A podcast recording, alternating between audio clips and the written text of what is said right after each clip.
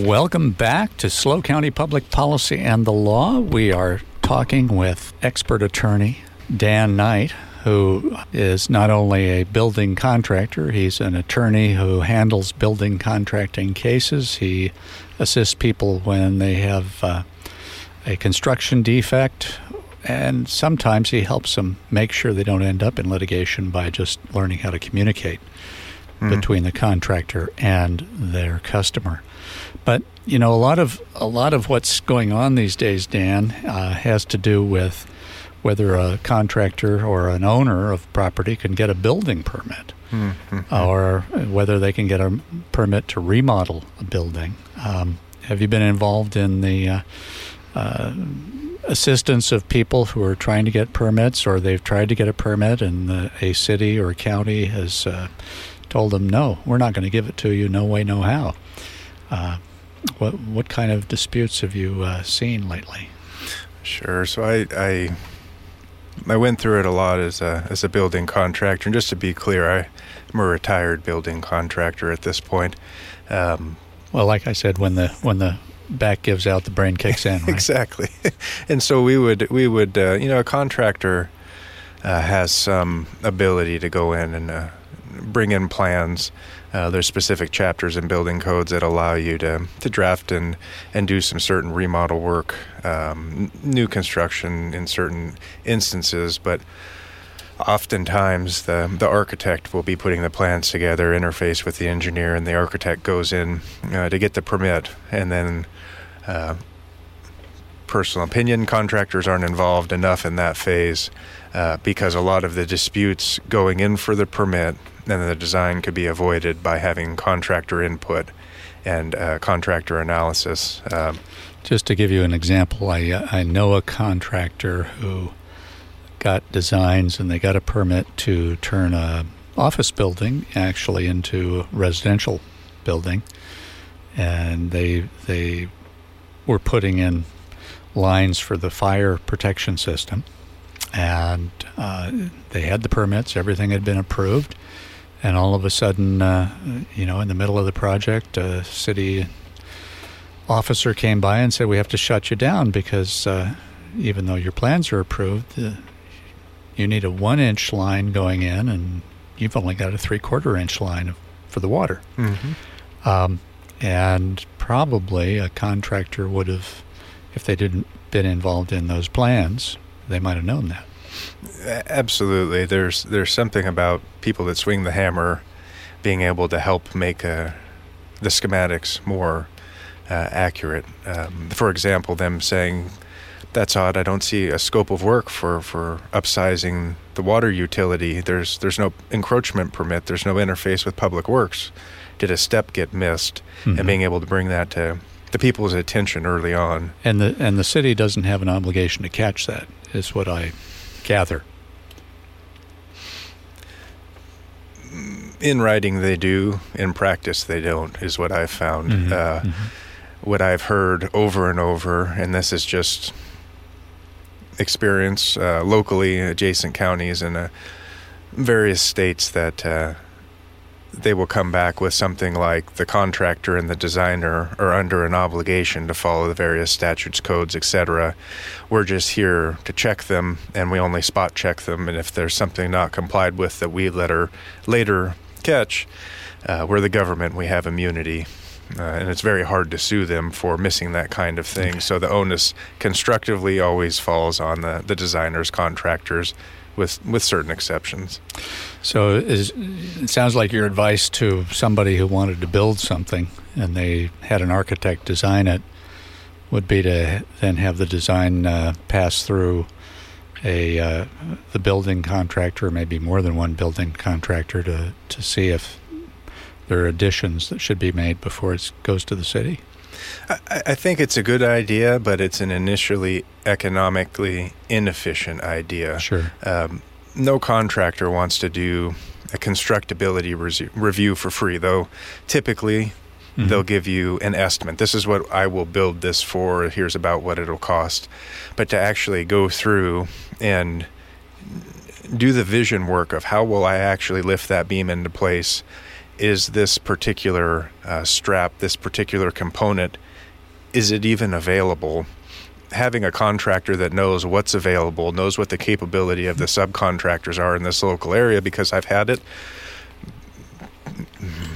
Big shot, I'll call them architects from the Bay Area, will say you need to do X, Y, and Z, and then it'll go to the general contractor, will say, there isn't anybody within 500 miles that even does that kind of work. How are we supposed to do it here? And now yeah. they're paying an arm and a leg, where if they had just gone with a different um, different design that was uh, something people around here or contractors in this area could handle, yeah, they, they could have afforded it. Exactly. Or realizing that there's something that was forgotten because if a contractor thinks through, or there are many qualified architects that can just think through the entire process from start to finish, from when I pull a shovel out of my truck, how will we actually build this? Mm-hmm. You can look for conflict analysis. Hey, there's going to be there's going to be a duct that's going right through a structural beam. I don't know how we missed that because we would run into it all the time.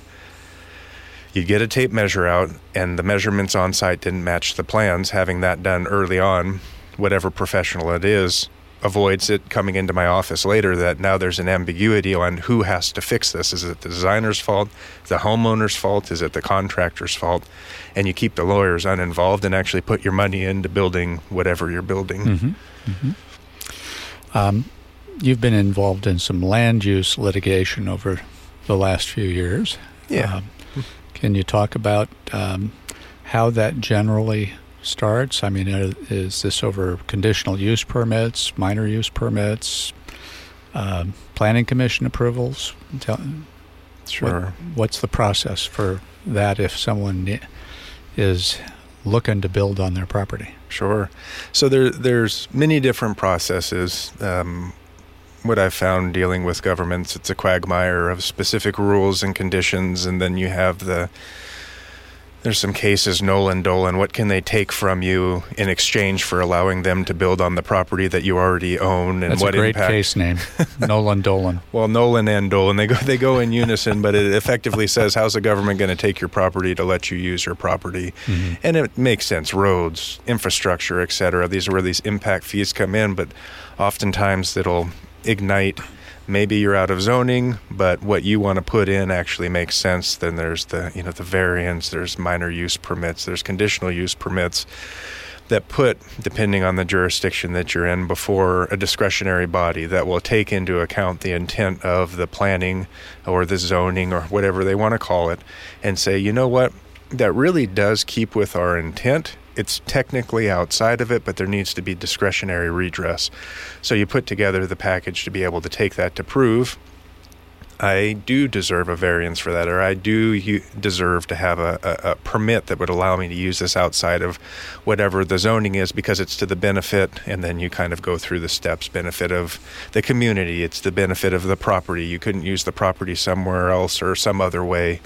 And then when they deny that, uh, a lot of times, then you have to appeal it. You oftentimes will be to uh, uh, the, get a planning commission approval. If they deny it there, then you appeal that to the city council. It's very important that you appeal it timely because you have to exhaust all of your administrative remedies before you can finally file a writ of administrative mandamus. And and each town is different, aren't they? How they're structured. Yes. So, for instance, in uh, the city of San Luis Obispo, you used to you used to appeal to the city council, but now they've set up a separate body mm-hmm. that the city council appoints, uh, who who uh, reviews things, and then if you haven't gone to that body, you can't actually bring a lawsuit, can you? That's right. So each jurisdiction has their own path, and you need to look in the local ordinances, and then you also have to look in the state law to make sure their local ordinances are even legal. Assuming they are, you have to go through yeah. uh, the different processes, and if you don't, uh, if you don't have the ability to say in your lawsuit that you exhausted all of the administrative remedies, the lawsuit can technically be filed, but you're going to lose because you haven't given the city or the discretionary bodies the opportunity to be able to fully analyze it. They'll actually make a motion to kick you out of court because you haven't exhausted the remedies, and by that time, your time to go use those remedies has lapsed. Isn't that right? Typically, um, Yeah. the court, by the time you get to filing a lawsuit, the timelines are so tight, depending on the jurisdiction, anywhere from 10 days to appeal. I've seen them up to 40 days to appeal. You're not going to get a lawsuit to the point where you've exhausted it and simultaneously file it, and you have to declare that you've exhausted it before you file the lawsuit. There's a uh, certain city in the southern part of the county that has a, a uh, ordinance that says that you have 10 days to uh, appeal uh, a determination by a code enforcement officer, for instance. Well, by the time you've received it, their decision, the 10 days is almost up. So we're going to take a hard break now. We'll be back talking to Dan Knight here on SLO County Public Policy and the Law right after these very important ads.